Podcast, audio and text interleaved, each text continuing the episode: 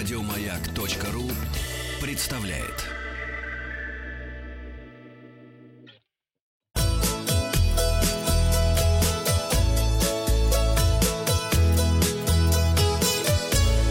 Роза ветров. Здравствуйте, у микрофона Павел Картаев. Вы слушаете обзор новостей в сфере туризма. Новости короткой строкой. В интернете открылся первый единый туристический портал России ruspass.ru. На сайте можно составить программу самостоятельного путешествия или выбрать готовый и относительно недорогой тур.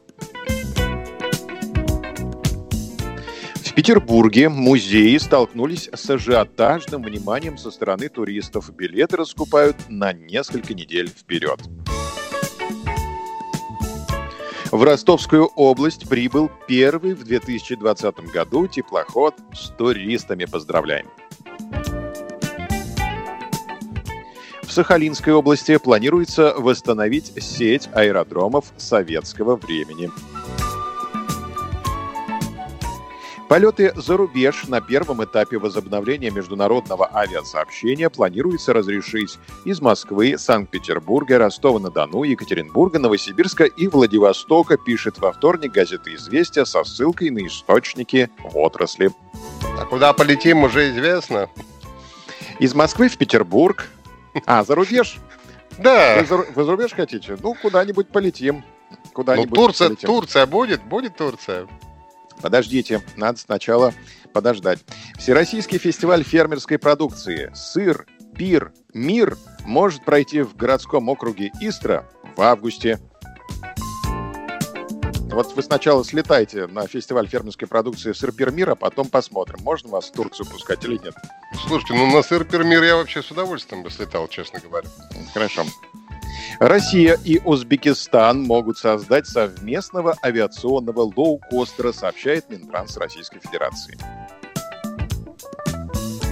Национальный парк Ленские столбы возобновил работу, пока он сможет принимать до 125 посетителей в день.